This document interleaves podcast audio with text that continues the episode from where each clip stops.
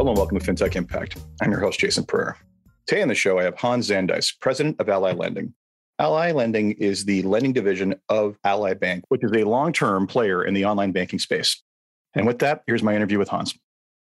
Hans, thanks for taking the time today. It's Monday morning, Jason. All good. Okay. Happy to be here, Jason. Happy to be here. Yes, what you didn't hear there is we edited out about three attempts at getting the introduction right. Yes, it is Monday at 9 a.m. And I had insomnia last night. Okay, so Hans Zandhuis of Ally Lending. Tell us about Ally Lending. Well, Jason, happy to do it. And good morning. I think so. Ally Lending is the point of sale lending arm of Ally Financial and Ally Bank. We have been around for now six years.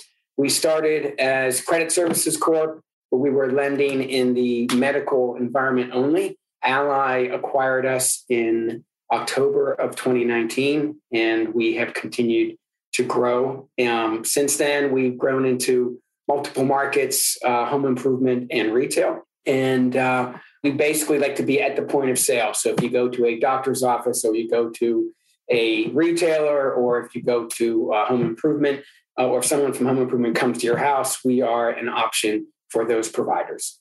Excellent. We're going to talk about the distribution of that and the challenges within, because that is not a small feat. So, give me the history. Of, you already gave me kind of the the rough history of that that this was an acquisition, but give me the history of the company and what led to its foundation and eventual uh, merging with uh, with Ally.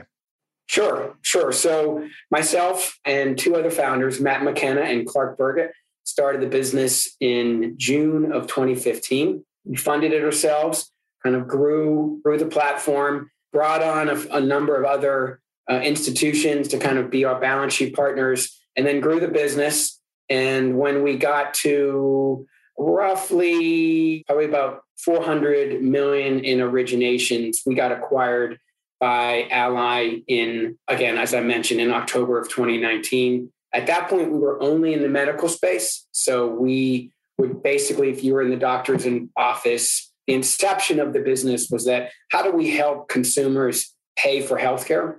And as, as, as everybody knows, consumer responsibility is growing every year. And as more of that responsibility pushes away from employers and away from insurers to the consumers, how do we help them pay? You've obviously got higher deductibles, more out of pocket. And so we, we, we continue to feel that's a huge opportunity to help consumers pay for healthcare. Healthcare is the largest driver of bankruptcy for, uh, for consumers. And so, how do you balance that? And then, as we got acquired uh, in 2019, we started looking at other markets and we moved into home improvement in effectively May of 2020. So when all was right, you know, we were that was in the middle of the pandemic and we kind of opened up into into that space. And then really beginning of late 2020 early 2021 we um, we piloted in retail markets. Interesting. So how long did it take you to get to 400 million in total lending? Took us three and a half years. Jeez, I'm curious when you were just in the medical space, what was the average loan size you were dealing with? You know, average loan size was about four thousand dollars. So we're we were in both elective and non-elective space, and really, you know, so if you needed a new knee and you weren't planning on getting your ACL done, and you had five thousand out of scope out of pocket, you know, we would we would cover you know we would cover you know up at least up to that are you know we go up to about forty thousand dollars for the consumer, and and so we started there. Or if your kids needed braces, that also tends to be about four thousand dollars. Hearing aids, two thousand dollars a piece in the states. So all of it kind of evolved around about four to five thousand dollars per ticket. And you know, how small a loan will you do? You set up to forty thousand. What's what was the typical kind of minimum entry point? For us, we we generally don't go under seven fifty at the moment. We generally think there's kind of a we're an installment loan only. We do not mm-hmm. do line of credit. So in that installment loan, when you kind of look at what's your minimum that you would really, you know, and we, you know, we can do a six month or three month promotions, and we go up to we go up to really eighty four months in length. And so just want to find that balance where the ticket, you know, you don't want a ticket obviously sitting at ten dollars a month for somebody. Yeah, and I, I, was asking those questions for a very particular reason, and it was trying to, you know, let's let's address the challenge, right? The when it comes to lending from traditional banks, the reality is we're typically talking much larger numbers than $750, right? We're talking about mortgages on your house. We're talking about personal lines of credit, several thousand. And in that moment in time, when you have that expense that presents itself to you, and if you don't have an available credit facility for you that was negotiated for something else previously, the odds are you're not going to say, hmm, okay, I need to get that surgery done. I'll be back in a couple weeks after I go negotiate a line of credit with my bank. It's a highly inconvenient. And if you're already at a certain level of credit, that, that might be a very difficult uh, thing to do. So, you know, the need there is is very real. I won't say you're you're definitely not a microtransactions company, but you're definitely one where the numbers aren't just are just aren't really appealing to traditional lenders. Is that about fair to say? Uh, perhaps. I mean, I think what we have seen is consumer behavior is changing. I think mm-hmm. consumers are looking to move away a traditional credit card only type transactions Yes. And that where, you know, all of a sudden you sit, if you have a, a credit limit of $10,000 and all of a sudden you sit at $9,000 because you've been using it for these little incremental things. And you don't remember, women, what did I buy for that $9,000? I think what consumers are really starting to move towards, and I think you'll see that because of the, if you look overall at the general line of credit continues to grow in 15 to 20% a clip per year where credit cards been pretty flat to slightly down. And well, in fairness, those rates haven't changed much, whereas the line of credit rates have been this long progressive downward slope, right? You know, that's true. Well, so rates are better for the yep. consumers. One, two is they can say, "This is my loan. I'm going to pay for this loan." It's actually more responsible because I'm going to pay for this loan because this loan was my kid's braces or was my knee, and they like to actually pay that down and kind of connect the, mm. the payment uh, with what was actually being done. It's a mental then, accounting trick. I, I, can see that. It's a behavioral finance concept. Mentally, right. Yeah, exactly. and, I, and, and so I think that, and the fact that our rates are better rates for consumers continue to think that's going to be a trend for probably I would think the next five to ten years. Oh, there's there's a lot of daylight between uh, secured mortgage rates and credit card rates. That's for sure. So there's there's some room there. And the, the mental accounting trick is is interesting. I can see that right because I don't think anyone gets a credit card bill and doesn't feel a little bit of guilt. And whereas, and maybe three, four months down the road, they've they've disassociated what it was that they were actually what they were actually spending that money on. Whereas you've actually created again a mental accounting trick here, where it's essentially like that's the loan that was for this very specific purpose, and I'm okay with that. So that makes a lot of sense. Well, and so, one thing we also saw was that consumers really like to kind of keep their credit cards for either emergencies if mm. they their dryer goes out or something to that effect or if they and for vacations. And so uh and so you know consumers love their vacation you know especially you know us loves their vacations. And so they don't want to have no credit facility for them to, that limits their ability to go on vacation. And so kind of spreading that out into a different facility has proven to be right call for us. We've had a number of conversations when we look through, last, you know, when you look through years like last year, you know, credit card spending was down, credit card debt consolidation was down. We, the industry overall was up, and we were up 100 plus percent, you know, last year. And because consumers where we were. People were still spending money on medical, except for 60 renovations. Days. You were in a good spot for renovations. My goodness. And then renovations. I mean, yeah. you know, when that that was certainly we grew the business in renovations, obviously from zero last year to about just under 400 million, which was amazing. We grew the, that much in one year when it took us about three, three and a half years to get to the 400 million first time around. So, talk to me about the challenge of distribution because your specific term that kind of resonated was the point of sale lending. So, it's a decision being made at the time of acquisition of whatever it is you're getting the product or service. That basically means you have to be there at the point of sale. So, talk to me how you accomplish that. Yeah, Jason, I appreciate you mentioning that. I, we are a B2B to C player. Mm-hmm. And unlike, I think, a lot of other kind of fintech platforms that are out there today that kind of are, I think, a more traditional D2C play, our whole platform and a lot of the kind of value prop that we put together and we've invested in is the B2B2C. So, how do we integrate into our providers? And those providers, again, are medical, home improvement, and retailers how do we integrate into their into their workflows into their systems so that it's not a separate workflow?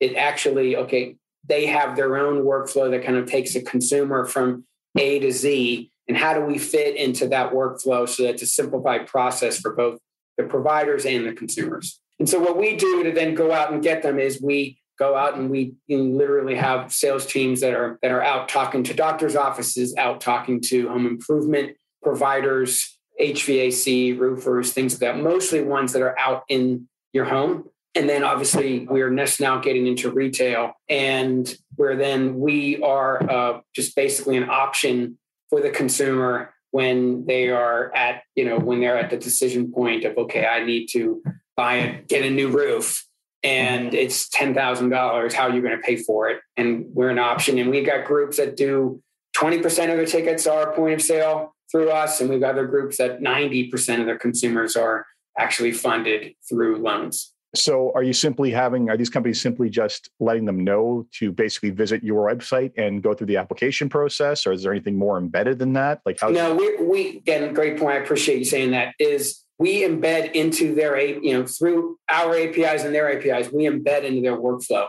So if they're using customer, some CRM, whether it's Salesforce or anything that, you know, we can be epic in some of the healthcare spaces, we integrate into those platforms. And then that way they don't actually have to get out of those platforms and out of that workflow to assist the consumer with payments. Interesting. So it makes a lot of sense. What you're doing is you're trying to create a seamless decision uh, where basically it's you know it's like it's like going through a checkout process and having that option at the end. So what we've found is is that yes, you can create the okay. Yes, you now found out that it's five thousand dollars, and what are you going to go do? Go out to an app or go out to a website to go and get a loan and then come back and there's and there's some interaction and they provide yeah. you some number I just find that a very kludgy process and not simplified for the consumer or, or the provider for that matter. So when I think of our value prop, our value prop is how do we integrate in the consumer? So when I'm looking at where am I investing in the technology, we're investing in our APIs, we're investing in mm-hmm. how we integrate into multiple platforms across multiple verticals. And then, and then what are packages that we think are important to understand for us to understand our consumers, our consumers and our providers for that matter. So we'll work around creating marketing campaigns to both the consumers and the providers. We will look to develop to better understanding of, of how we're making decisions around that. So when we start talking about where we're investing as a technology, to me, it's all around the B2B, predominantly around the B2B, but obviously the experience for the consumer as well, and obviously pricing for consumers. Yeah, I mean, it, really does need to be as seamless as the cash or credit question, right? Like, I mean, at the end of the day, if you say, okay, cash credit, or by the way, go through these other five steps on your phone and then come back to me and show me the authentication or it'll email me with this code, again, broken experience. Like, no one wants that. At the end of the day, you need to remove the frictions to all of this to make it a viable option. So it makes a lot of sense that you've done that. I so, remember when we, I used to run the debit card business for B of A. And at that point, we were pushing PIN and really wanted people to pick up the chip and leverage the chip. No one wanted to leverage a chip except in Europe. And then it wasn't really until the pandemic that the chip really has has taken off. And because it's a simpler for it's a sim- more simple process sorry it's a more simple process. So so you just tap and you go. It's yep. very similar in the b2b environment right? How do you make that process so seamless and so simple so that the consumer just adds and sometimes you can you you feed from the provider basically system into ours so that it simplifies you know so the consumers then only need to add one or two or three incremental data sets and then you're approved and and you sign and you moved on yeah, you know, living in a country that got the chip way after Europe, but way before the Americans, I used to still wonder every time I went down there. Uh, please tell me why I am authenticating with a squiggle of ink. This makes no sense to me. And but but in fairness, correct me if I'm wrong. I think it was about three years ago or something that I think the credit card companies changed their terms of service that fraud was the was the responsibility of the weakest point in the chain. So everybody went around and updated their machines to basically support touchless pay, and that kind of helped create the infrastructure to support everything. So, you know, fear of lawsuit or fear of being stuck with the fraud is a, is a great motivator, isn't it? Money, money is a motivator without a doubt. Oh, it's one of yeah, yeah. I mean, don't get me wrong. It's it's one of those things where your start point determines your trajectory, and you know there was a lot of convenience in just swiping. So adding another step was not necessarily seen as beneficial. But someone who pays for almost everything with his watch I, I much prefer the tap experience. So I remember um, when I when I was running that business, I said, okay, I'm gonna I'm no longer gonna use cash. I just want to see how much what kind of migration I could do to a debit card. And in fact, and actually, I basically got 100% to a card. I remember my kids always were yelling at me, Dad, you have five bucks. I never carried cash. Still don't carry cash. And even more so now, and that I went really to certainly to card at that point. But now, to your point, you know, I'm a big fan of just simply using your phone, using any of the options that that uh, your phone offers you, or your card. I think does make it simple, and that kind of gets wrapped back to us. If you kind of go back and you're going through a whole process, again, I'll use the I use the dentist and your kids' braces as an example.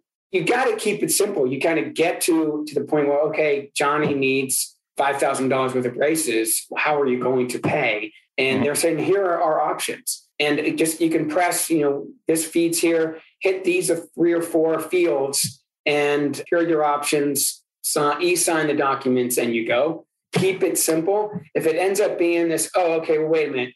Let's go create this paper based process, sign all these things offline. They're going to input it in or something to that effect. You will, A, it's a terrible experience for the consumers. And then B, I think your pull through on that's going to be really low. I largely agree. Again, any point of friction is a point where people jump off. That's that's what it comes down to, right? It's um, it just it is what it is. So, talk to me about the initial feedback you garnered from the vendors you went to, specifically the you know we'll start off with the with the medical industry, and then we'll move over to renovations. But did they look at this? Were they skeptical? Like when they first saw it, what was their what was the reticence that you encountered? And then when they adopted it, what was the feedback from there? Now, what I think we found was our providers really thought that our process was considerably simpler. If you look at kind of some of our competitors out in the market, a lot of them tend to be people that have been in the space for 15, 20 years. I think their process really is a little more, well, I'll call it kludgy, just not as streamlined. And so I think what we found was because it was so simple, in general, you have, if you think about our, our providers, let's start to medical, a lot of the medical front end uh, employee base, they have turnover of one and a half to two a year. So that whole, so it has to be simple for that group to basically be able to pick it up and actually mm-hmm. then integrate it into their sales cycle. And so we, our training can go 45 minutes to an hour, but generally people are done in 20 to 30 minutes because it's just, they get a sense you know, you kind of walk through apps, you're going to walk through disclosures, you're going to walk through uh, mm-hmm. signing the documents. It's a pretty simple. It's a, we think it's extremely simple process. And so as you go through that, we found that was probably one was the was the most important attribute. The second most important attribute was getting approvals. Obviously, you don't want to get your, you know, how do we get your consumer if that consumer goes through and then gets gets declined? That's a, you know a terrible experience. And so we worked with our partners to try to figure okay, we risk based price. How do we help them kind of get to a point where they where they can get as many approvals, you know, and the consumer can get as many approvals that they're interested in. And then, and I'd say, I would say those were the the two kind of right out of the out of the box that we really kind of were was our guiding light. And then and then I realized, okay, well, how do we really start integrating into that simplified process into their workflow? And that's when we really started. Probably in 2017, we really started investing. We were already invested in APIs, but I think we invested heavily in, A, in APIs at that point to start becoming simpler and simpler. And honestly, when I think of mm-hmm. Stripe, Stripe actually really helped me learn about, wow, look at what they did around their API strategy. And that actually helped give me a little bit of, of, of a path that said we should, you know, we really wanted to be the Stripe at that point, the Stripe of lending and create these APIs that are completely simplified so that we can integrate into all these different workflows. And that's been one of our kind of larger drivers in my view. Now, Stripe is remarkable. Copy paste a couple lines of code and suddenly you're ready to go. So let's go back and touch upon something you mentioned briefly, and that's kind of your approval process, specifically as it has to do with underwriting. So you mentioned risk based pricing, which just means, hey, you're going to charge more for people who are higher risk and therefore offsets the risk of that.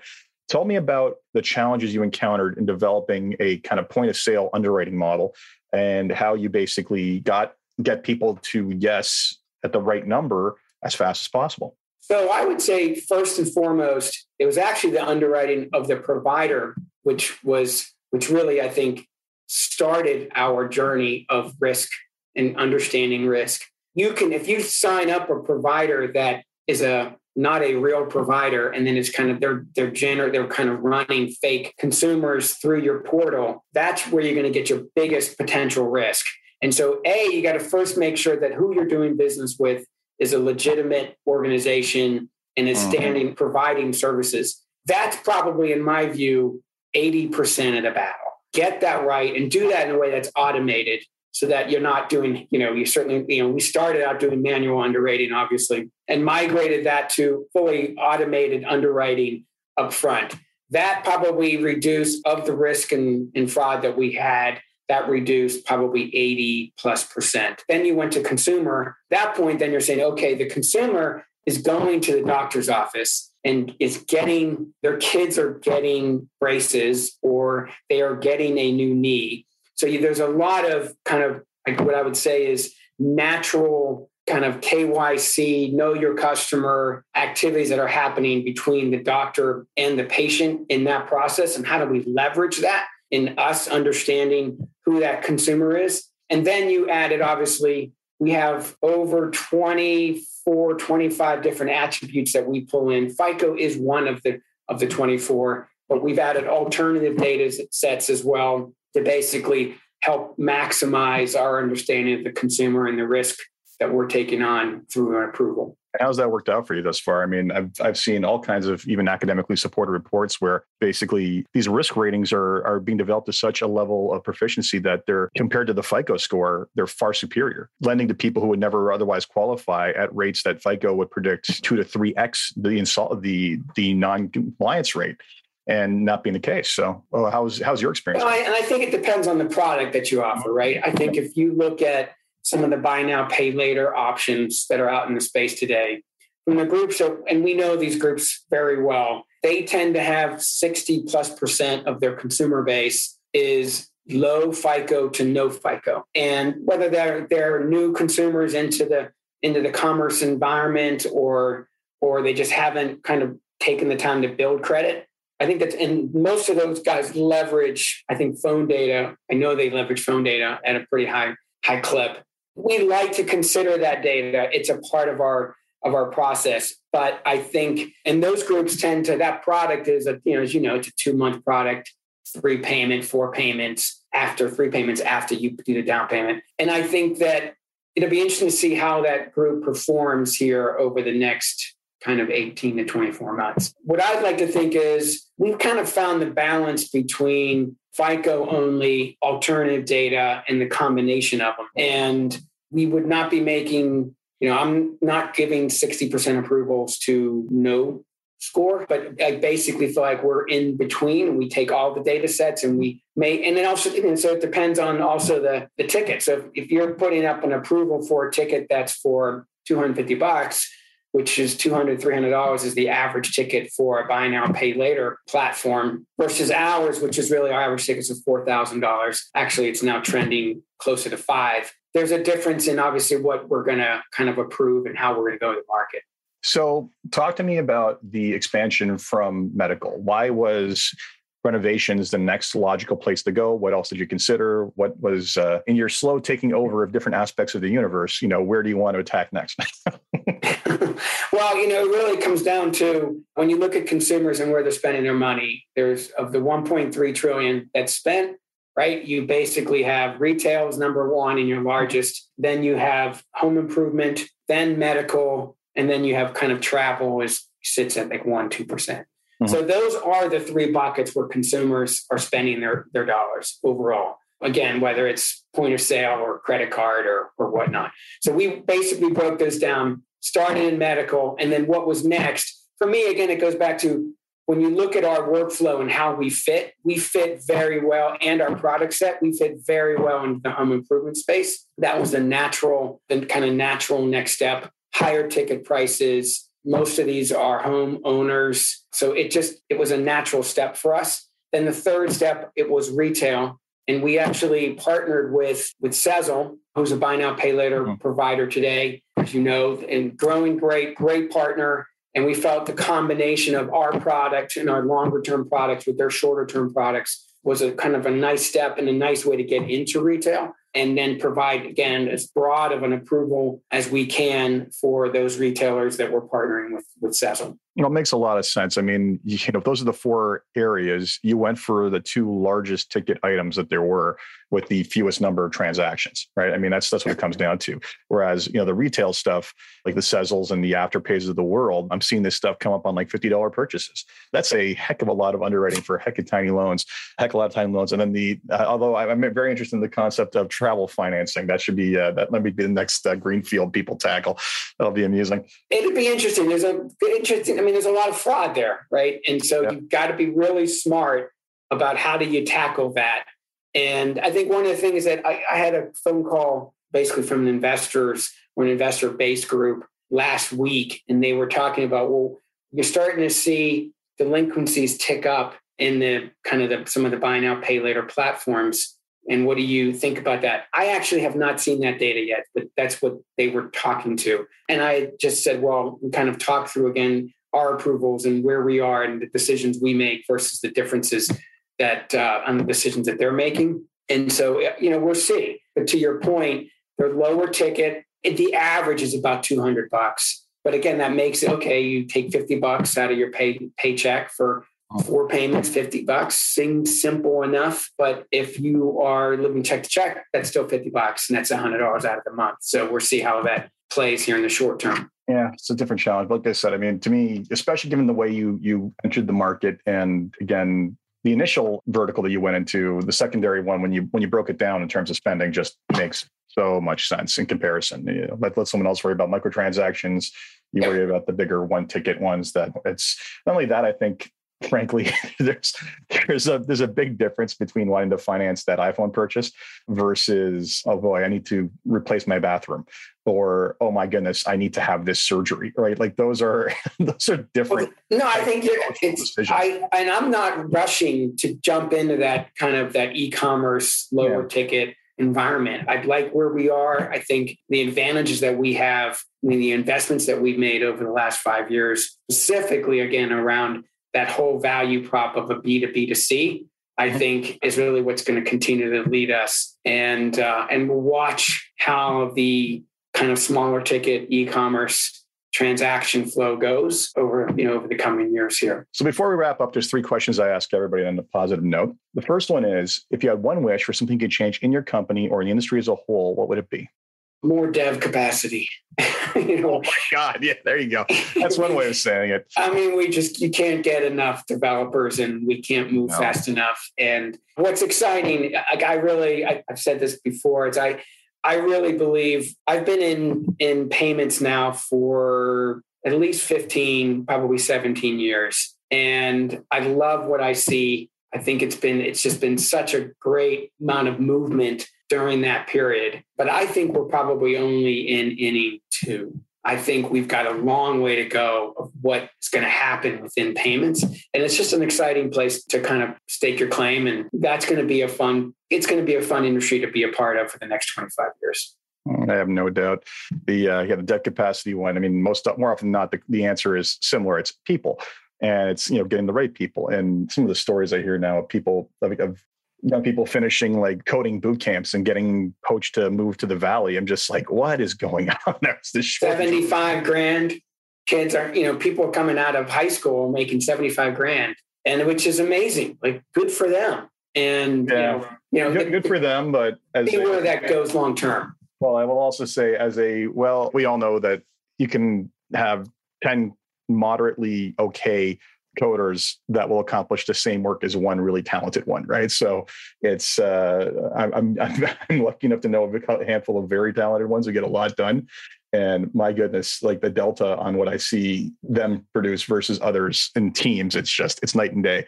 So yeah, it's good for them, but my yeah, but there's I also worry about the general quality of some of the stuff coming out, but just because we're trying to fill the fill the, the demand curve on this one is what it is. Second question for you What's been the biggest challenge? Or maybe it's the same question. What's been the biggest challenge in getting to where you are today?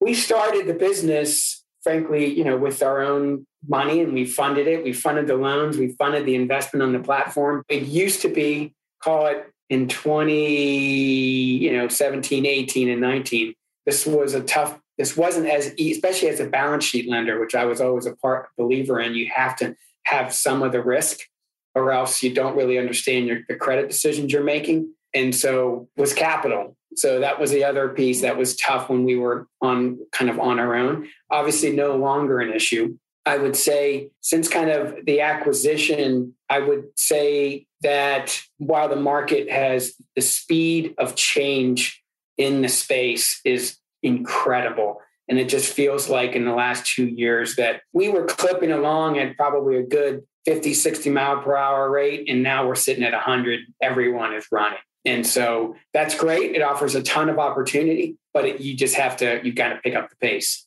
And lastly, what excites you the most about what it is you're working on today and keeps you getting up in the morning to fight the good fight? Yeah, I love where we sit. I love that we're, I love being the B2B player. I love building a value prop around B2B to see. And I, I think that's going to be our real strong differentiator over the next, call it five to 10 years. That's going to give us a real long run, could kind of take over. You know, what I, you know, my goal is in the markets that we play, I used to be more of a Jack Welch kind of guy, be a top three player. Um, yep. Um, if you can't be a top three player, don't be in the space. Yep. No, it's true. Disproportionate profits aggregate to the top. So it is what it is. Hans, thank you so much for uh, taking time today. Sincerely appreciate this. And uh, thanks for telling your story. No, nice to meet you, Jason. Look forward to staying connected. So that was today's episode of FinTech Impact. I hope you enjoyed that. And if you're in the US looking to finance either medical or renovations, take a good look at what Ally's offering because I think it's, uh, frankly, it's a nice, convenient option other than your traditional ones. As always, if you enjoyed this podcast, please leave a review on Apple Podcasts, Stitcher, SoundCloud, Spotify, or whatever it is your podcast. Until next time, take care.